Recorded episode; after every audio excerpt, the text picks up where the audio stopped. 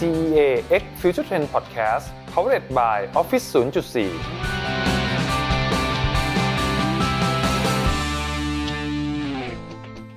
ไม่อยากเป็นลูกจ้างใคร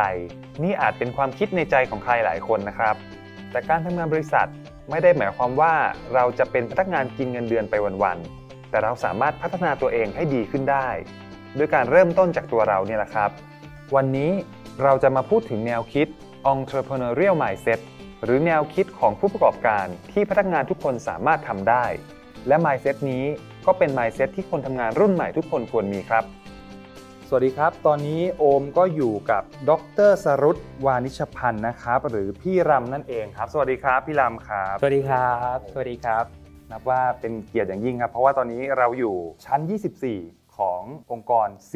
อยากให้พี่ดำเล่าภาพรวมขององค์กร C หน่อยครับครับว่าครับ C เนี่ย ทำอะไรบ้างมีโครงสร้างอะไรบ้างครับ ก็เดี๋ยวแนะนำนิดนึงนะครับครับพี่ชื่อรำนะครับครับศรุตวานิชพันธุ์นะครับครับก็เอ่อเป็นดีเรคเตอร์อยู่ที่ C ประเทศไทยครับนะครับ C ประเทศไทยเนี่ยก็เป็นเอ่อเรียกว่าเป็นองค์กรที่เป็นกรุ๊ปนะครับเป็นบริษัทแม่ของแพลตฟอร์มชั้นนำในเมืองไทยนะครับโดยในเมืองไทยเนี่ยเรามี 3 ธุรกิจด้วยกัน อันที่ 1 คือ Garena นะครับที่เป็นเรื่องของ Digital Entertainment เนี่ยเกมออนไลน์ ถ้าเกมดังๆ ของเราก็อย่าง ROV หรือ Free Fire นะครับเอ่อแพลตฟอร์มที่2เนี่ยก็คือเป็นแพลตฟอร์มเรื่องของตัว e-commerce ก็เป็นตัว Shopee ซึ่งก็เป็น e-commerce ที่ใหญ่ที่สุดในเมืองไทยปัจจุบันนะครับแล้วก็สุดท้ายก็เป็นเรื่องของตัวเอ่อ digital financial service นะครับเรามีเอ่อบริษัทชื่อ c m o n e y ที่ให้บริการด้าน financial นะครับในเมืองไทย ก็เป็น 3 แบรนด์ที่เชื่อว่าทุกคนรู้จัก ครับเป็นอย่างดีฮะโดยเฉพาะ Garena เนี่ยผมเนี่ยรู้จักเป็นอย่างดีอ๋อเออเชื่อว่าคนคนที่ชื่นชอบเล่นเล่นเกมน่าจะรู้จักเป็นอย่างดีครับทีนี้ขอเข้าประเด็นเลยครับพี่ดำครับ ก็คือว่าอยากจะถามว่าองค์กรที่เนี่ยครับฮะพนักงานตอนนี้มีอยู่ประมาณเท่าไหร่ แล้วก็อายุเฉลี่ย ประมาณเท่าไหร่ครับ เนื่องจากว่าเราให้บริการทางด้านแพลตฟอร์ม ด้านดิจิตอลใช่ไหมครับ ผู้ใช้เราก็จะมีอายุที่ค่อนข้างน้อยนะครับ เป็นวัยตั้งแต่วัยเด็ก ๆ จนถึงวัยทำงานใช่ไหมครับเพราะฉะนั้นเนี่ยเราก็พนักงานที่เข้ามาทำงานเราเนี่ยอายุเฉลี่ยก็ค่อนข้างน้อยนะครับ ส่วนใหญ่เนี่ยพอชั้นใหญ่ๆเนี่ยจะเป็นคนรุ่นใหม่นะอายุประมาณ 20-30 ปีครับนะครับ โดยอายุเฉลี่ยปัจจุบันเนี่ยคนที่ทำงานเนี่ยประมาณ 28 ปี โอ้ยังหนุ่มยังสาวใช่อยู่ใช่ ทีนี้อยากจะถามพี่พี่ดำหน่อยครับว่า DNA ของคนที่เนี่ยครับอืมเป็นยังไงบ้างเรามีวิธีในการ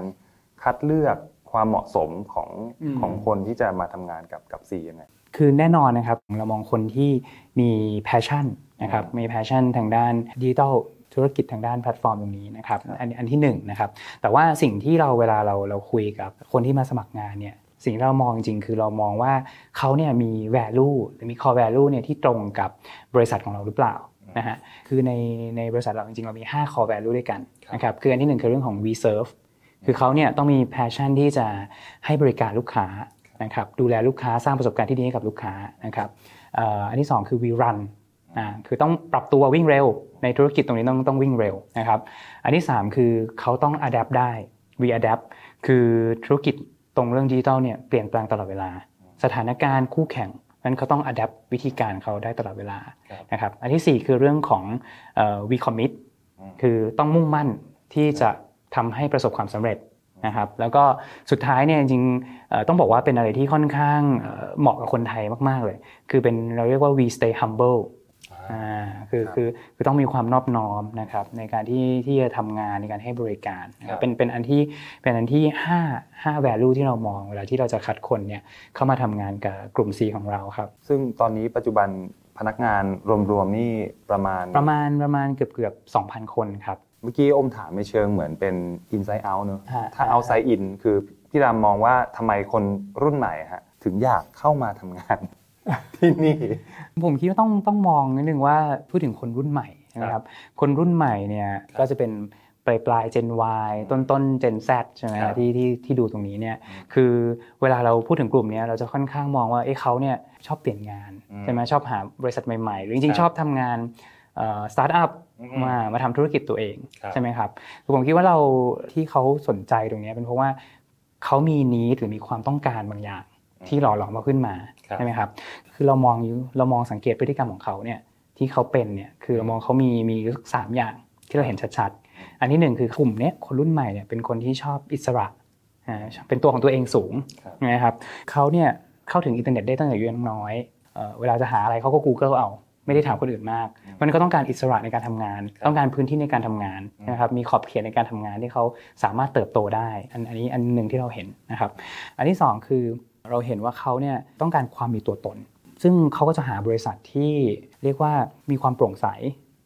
มีเป้าหมายที่จะทำอะไรบางอย่างเพราะฉะนั้นการที่เขาอยากจะทำงานตรงนี้ผมคิดว่าเขาเขาจะดูไม่ใช่แค่เรื่องของเงิน ไม่ใช่เรื่องของเนื้องานหรือความมั่นคงอย่างเดียวละแต่เขาต้องดูว่าบริษัทเนี่ยตอบโจทย์อะไรให้กับเขาบ้าง ในแง่ของสังคมชุมชน หรือว่าเป็นการสร้างสรรค์สิ่งใหม่ๆอะไรบ้างนะครับอันที่ 3 ที่เห็นเนี่ยคือเขาเปิดกว้างมากขึ้นนะครับในแง่ที่เขาจะรับเรื่องของข้อเสนอ เรื่องของฟีดแบ็กเรื่องของความผิดพลาดนี่เขาเปิดใจกว่ากว่าคนรุ่นก่อนๆอันนี้อันนี้อันนี้ที่เราเห็นนะครับพอเราเห็นตรงนี้ปุ๊บเนี่ยสามเรื่องนี้เนี่ยสิ่งที่เราพยายามทำก็คือ เราจะปรับองค์กรยังไง ให้ตอบโจทย์สามเรื่องนี้ได้ใช่ไหมครับผมว่าในเรื่องเรื่องที่หนึ่งคือเรื่องของความเป็นอิสระเนี่ยแน่นอนคือเราต้องพยายามให้ sense of ownership ให้ความที่เขาเนี่ยมีความรู้สึกเป็นเจ้าของงาน มีอิสระในการทำงานในการตัดสินใจ ครับจริงๆแล้วผมคิดว่าเรื่องเรื่อง ownership เนี่ยเป็นเรื่องที่ไม่ได้จำเป็นจะต้องเป็นรุ่นใหม่ จริง ๆ ความมี ownership เนี่ยมันทำให้เราพอใจกับงานมากขึ้นอยู่แล้วนะครับทำให้เขาเนี่ยอยากที่จะทำงานนะครับมากขึ้นนะครับแล้วก็รวมถึงผมว่าในงานให้ให้ flexible ในการทำงานของเขานะครับเรื่องของความมีตัวตนเนี่ยผมคิดว่าก็บริษัทก็สามารถตอบโจทย์กลุ่มนี้ได้เหมือนกัน คือสร้าง purpose ของบริษัทมีมิชชั่นมี value สมมติอย่าง Sea เนี่ย เรามี value ที่ชัดเจน ว่าเราอยากได้อะไรจากคนในองค์กรที่เข้ามากับเราใช่ไหมครับแล้วเราก็มี mission ที่ชัดเจนว่าเราเนี่ยอยากจะใช้อินเทอร์เน็ตแพลตฟอร์มเนี่ยใช้อินเทอร์เน็ตเทคโนโลยีเนี่ยให้คนมีชีวิตที่ดีขึ้น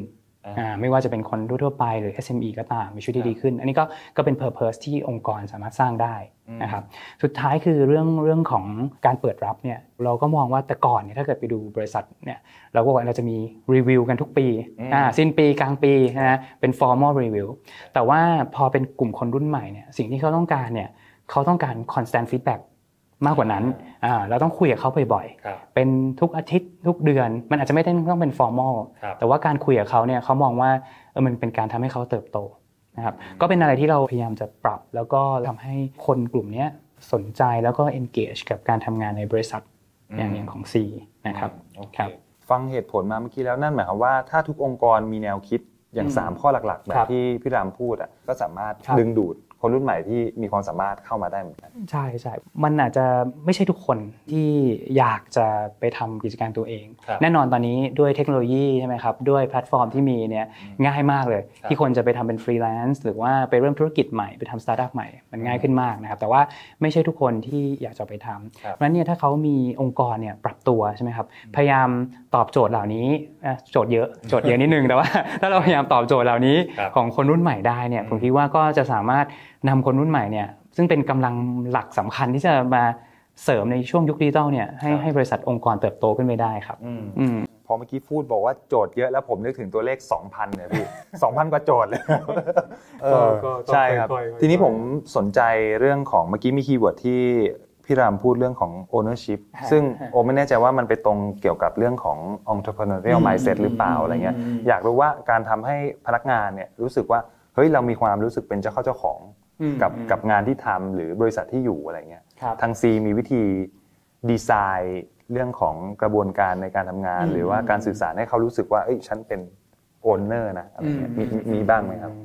คือถ้าพูดถึงพูดถึง entrepreneurial mindset เนี่ยมันคือความรู้สึกเหมือนเป็นผู้ประกอบการใช่ไหมครับคือ ownership เนี่ยแน่นอน ownership ขั้นที่หนึ่งคือ ownership ในงานใช่ไหมครับเวลาเราจะทำงานอะไรให้สำเร็จเนี่ยมันต้องใช้มันต้องใช้ head กับ heart อ่าเฮดคือความสามารถนะความคิดนะครับในการที่ทำให้สำเร็จ แต่ heart มันต้องมีใจที่จะทำให้งานเนี่ยมันสำเร็จได้เพอพอมันมีใจมี ownership ปุ๊บเนี่ย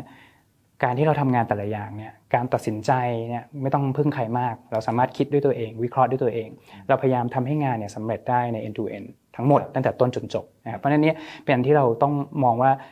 ownership เป็นสิ่งสำคัญ นะครับนี่พอจาก ownership เนี่ยจะขยับมาเป็น entrepreneurial mindset เนี่ยมันคือว่าเขาต้องมีความรู้สึกว่าเป็นเจ้าเข้าเจ้าของงาน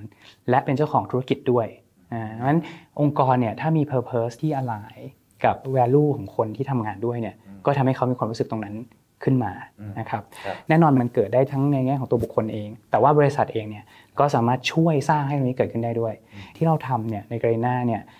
เกรน่าก็จะเป็นบริษัทเกม แล้วก็มีหลากหลายเกมนะครับที่ให้บริการอยู่ในตลาดเมืองไทย สิ่งที่เราทำคือเราดีไซน์เนี่ยให้หนึ่งเกมเนี่ยเหมือนกับเป็นหนึ่ง business unit เลยอ่าคือคือเขาสามารถรันได้ end to end เลยภายใน business unit ของเขานะครับซึ่งก็จะมีคน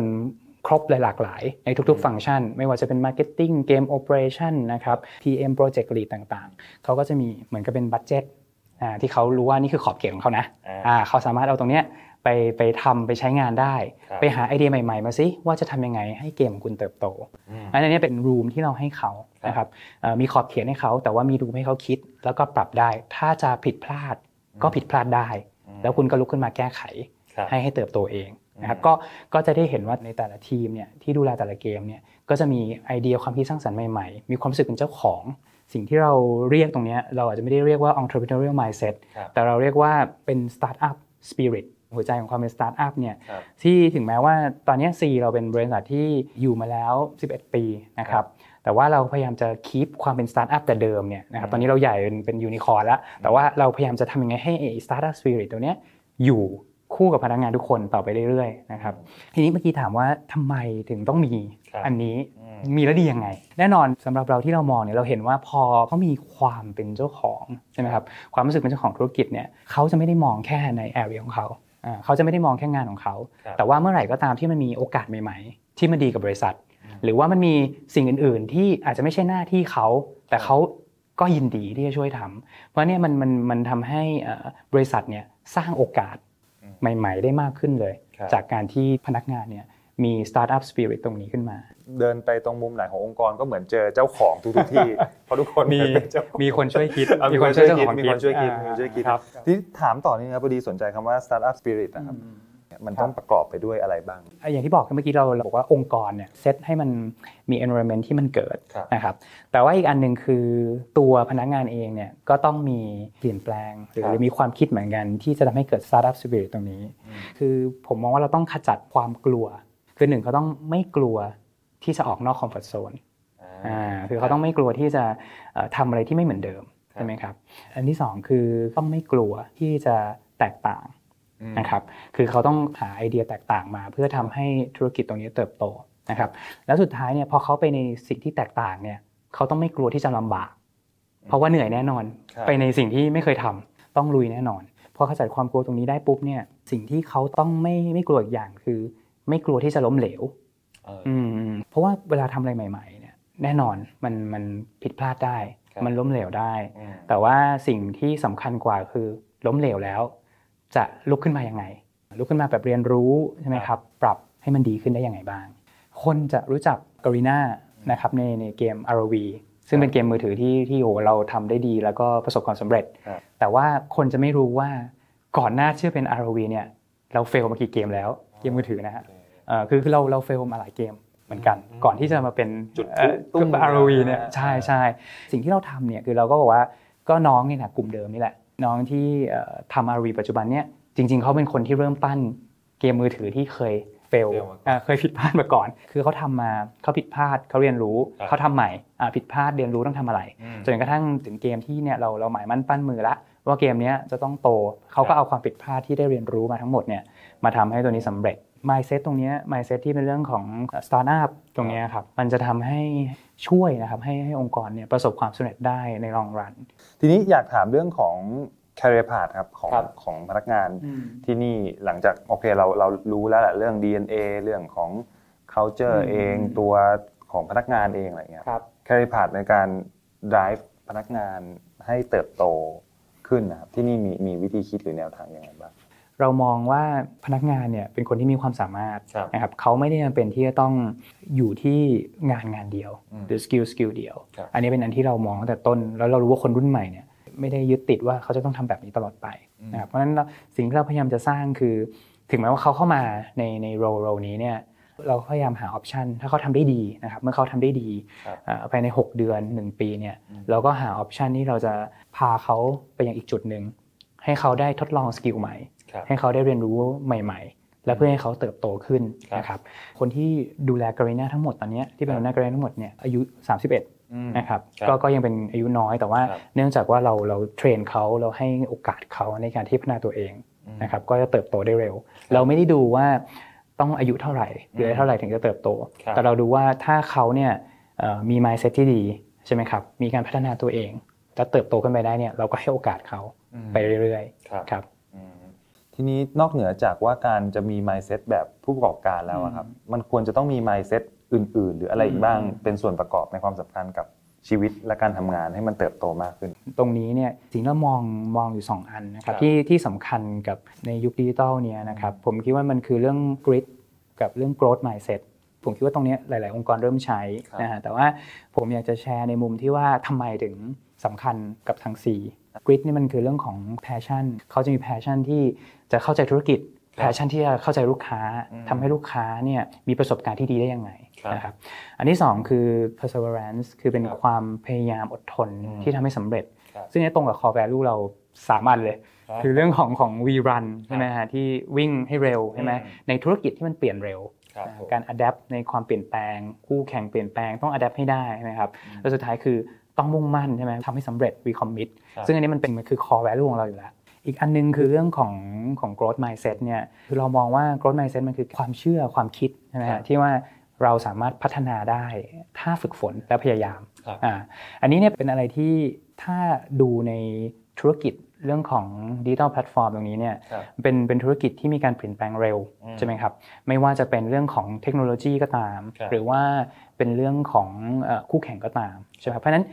งานนะครับหรือ skill เนี่ย มันเปลี่ยนตลอดเวลาเลยอืมวันดีคืนดีก็เปลี่ยนอัลกอริทึม Facebook ใช่ไหมครับใช่บางทีมันเปลี่ยนเนี้ยคือต้องต้องฝึกตลอดเวลาเพราะเนี่ยไอความที่มี growth mindset เนี่ยเราเราหวังว่าตรงนี้มันจะทำให้เกิดความพยายามที่จะเรียนรู้อย่างต่อเนื่องนะคครัรับบหรือบางทีเขาเรียกว่า lifelong learning อ่าคือเราอยากจะให้พนักงานของเราเนี่ยมีความสามารถตรงนี้ เพื่อที่จะได้ตอบรับกับธุรกิจดิจิทัลแพลตฟอร์มที่มันเปลี่ยนไปอยู่ตลอดเวลาได้ อยากถามพี่ดามว่ามองย้อนกลับไปเมื่อ 10 ปีก่อน จน ถึงปัจจุบันและอีก 10 ปีข้างหน้าอืมโลกการทำงานมันมันเปลี่ยนแปลงไปอย่างมหาศาลมากน้อยแค่ไหนครับในมุมมองของสิบปีที่แล้วอืมเนื่องจากพี่ทันนะก็ก็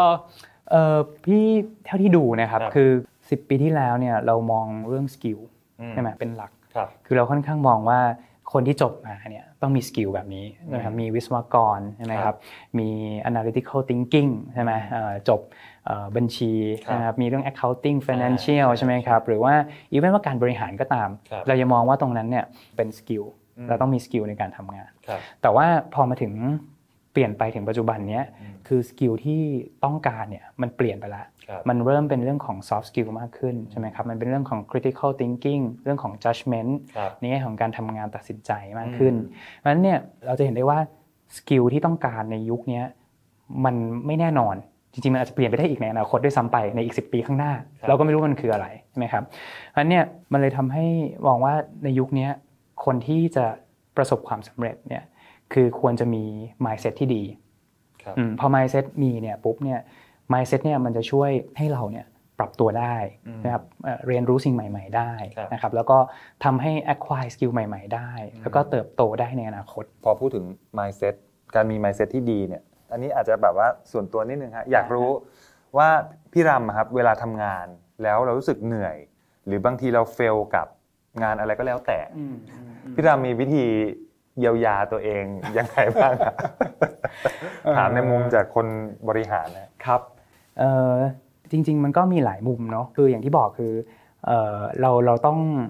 ยอมรับความผิดพลาดอืมใช่ไหมครับคือผมว่าการทำงานเนี่ยมันมีความผิดพลาดอยู่แล้วอืมอ่า สมัยก่อนมันก็เราเราก็ทำงานแล้วก็รู้ว่ามันเกิดอะไรขึ้นใช่ไหมครับขั้นแรกเนี่ยที่ที่ปกติจะทำคือต้อง reflect อะอ่าคือต้องยอมรับอะครับว่ามันผิด คือถ้าเราไม่ยอมรับว่ามันผิดเนี่ย มันจะเดินต่อไปข้างหน้าไม่ได้ครับใช่ไหมครับคือขั้นแรกเนี่ยเราต้องมานั่งทบทวนก่อนว่าเอ่อเราผิดนะทำอะไรผิดพลาดไปอืมแล้วเราจะแก้ไขมันยังไงอืมแน่นอนมันจะต้องมีช่วงที่เราอาจจะรู้สึกท้อใช่ไหมครับรู้สึกดาวน์ก็ให้มันเป็นไป แต่ว่าเมื่อเรารู้สึกตัวแล้วเนี่ย เราควรจะกลับขึ้นมาดูว่าเอ้ยอะไรที่เป็นสิ่งที่ที่เราเอามาแก้ไขได้ เอามาปรับปรุงได้ แล้วเราไม่ทำแบบนั้นอีกครับใช่ไหมครับในอนาคตอืมก็ก็เป็นวิธีการที่ที่ที่ใช้อยู่ ทีนี้ถามตามชื่อรายการเลยครับ The Future of Job ก็คือพี่รำมองว่าในอนาคตเนี่ยเรื่องของลักษณะงานหรือตำแหน่งหน้าที่การงานเนี่ยมันจะมีอะไรแปลกๆ ใหม่ ๆ โผล่ขึ้นมาอีกมากน้อยแค่ไหนไหมครับเราเห็น เราเห็นเทรนด์นะครับเทคโนโลยีคือจะให้พิจิตรเลยว่าโหเกิดอะไรขึ้นบ้างเนี่ยอาจจะค่อนข้างยาก เพราะเราดูแค่ไม่กี่ปีนี่ยังยากเลยนะครับ คืออาจจะแชร์ให้ฟังอย่าง Shopee เนี่ยเรามองว่าเป็นเรื่องของของธุรกิจอีคอมเมิร์ซซื้อมาขายไปใช่ไหมครับ การดูแลร้านค้าดูแลธรรมดาครับแต่ว่าในที่สุดอยู่ๆเราก็มีเกมเอ่อเรามีเรามีคนที่ต้องมาทำเกมอืมบนบน Shopee ครับนะฮะเพื่อให้คนเนี่ยเข้ามาเล่น Shopee Shake อย่างเงี้ยใช่ไหมครับเรามีการทำไลฟ์อืมอ่าบน Shopee ต้องมีคนครับมานั่งคิดเอ๊ะ วิธีการเราจะทำไลฟ์ยังไงให้คนดูอืมใช่ไหมจะไปสอน seller ผู้ขายเนี่ยครับให้เขามาไลฟ์ยังไง แล้วเขาขายของได้มากขึ้นอืมแล้วเนี่ยเราจะเห็นว่ามันมีเทรนด์ของอาชีพเนี่ยที่เปลี่ยนไปมากครับๆนะครับแล้วก็อีกอันหนึ่งที่เราเราเห็นเทรนด์มาก ๆ เลยคือในเรื่องของการใช้ Data ครับเข้ามาในแง่ของการตัดสินใจมีจ็อบหรือมีมีงานตรงนี้ที่เพิ่มเข้ามามากขึ้นอืมนะครับก็มีความหลากหลายในงานมากขึ้นครับทีนี้ที่พูดเนี่ยไม่ได้หมายความว่ามันแน่นอนมันพิจิตรไม่ได้อืม คือเราจะพิจิตรไม่ได้ว่ามันเกิดอะไรขึ้นนะครับในแง่ของคนรุ่นใหม่ หรือว่าในแง่ของคนที่กำลังจะก้าวเข้ามาสู่เนี่ยงานในในช่วงเนี้ยครับครับผมคิดว่าถ้าเรามี mindset ที่ดี พยายามที่จะเรียนรู้อยู่ตลอดเวลาเนี่ยครับแล้วเรามีสกิลที่เราฝึกฝนมาเนี่ยอืมเรา adapt ได้เราปรับได้ แล้วก็เปิดรับเนี่ยเรียนรู้แล้วเติบโตขึ้นไปได้สองคำถามสุดท้ายครับครับ อยากจะถามว่าก็จะมีคนรุ่นใหม่กลุ่มหนึ่งที่ก็ยังอยากมีกิจการของตัวเองอืม ทีนี้ผมเลยอยากจะถามว่าข้อดีของการที่คนรุ่นใหม่เข้ามาเป็นพนักงานในองค์กรอะไรอย่างเงี้ยครับในมุมมองพี่ดำเนี่ยสิ่งที่เขาจะได้รับกลับไปจากการทำงานในองค์กร หรือเป็นพนักงานเงินเดือนเนี่ยมันคืออะไรครับ อืมอืมจริงคำถามนี้เพิ่งเพิ่งมีคนถามครับเหมือนกันวันนั้นมีน้องที่เพิ่งจบใหม่เขาก็จริงๆเขามีไอเดียอยู่แล้วครับเขามีไอเดียแล้วเขาอยากทำอะไรครับเขาอยากทำสตาร์ทอัพอันหนึ่งอืมเขาเริ่มทำไปแล้วด้วยตั้งแต่อยู่มหาลัยครับเขาก็มาปรึกษาว่าพี่ผมควรจะ วิ่งออกไปทำเลยไหมอืมเออมีมีไอเดียอยู่กำลังร้อนเลยเนี่ยเออร้อนควรวิ่งออกไปวิชาทำเลยไหมเนี่ยหรือว่าผมควรจะเนี่ยมาทำอย่างบริษัทพี่ก่อนไหมครับเพื่อที่ได้ฝึกฝนซึ่งเขาเป็นคนเก่งนะครับครับเป็นน้องน้องที่เก่งอะไรเงี้ยคือผมว่าต้องถามสองสามคำถามถามแรกคือไอเดียเนี้ยถ้าไม่ทำตอนเนี้ยอืมจะโดนคนอื่นแย่งไปทำไหมอืมอืมถ้าทำช้ากว่าเนี้ยแล้วมันจะเกิดอะไรขึ้นไหมอ่าใช่ไหมครับครับไอ้สองคือแล้วตอนเนี้ยถ้าคุณจะไปทำไอเดียนี้ให้เกิดเนี่ยหรือครับจะเป็นสตาร์ทอัพเนี่ยคุณยังขาด skill อะไรอยู่บ้างอืม ที่คิดว่าสำคัญกับตัวเองครับนะครับคำแนะนำคือผมคิดว่าถ้าไอเดียมันไม่ได้ต้องทำเดี๋ยวนั้น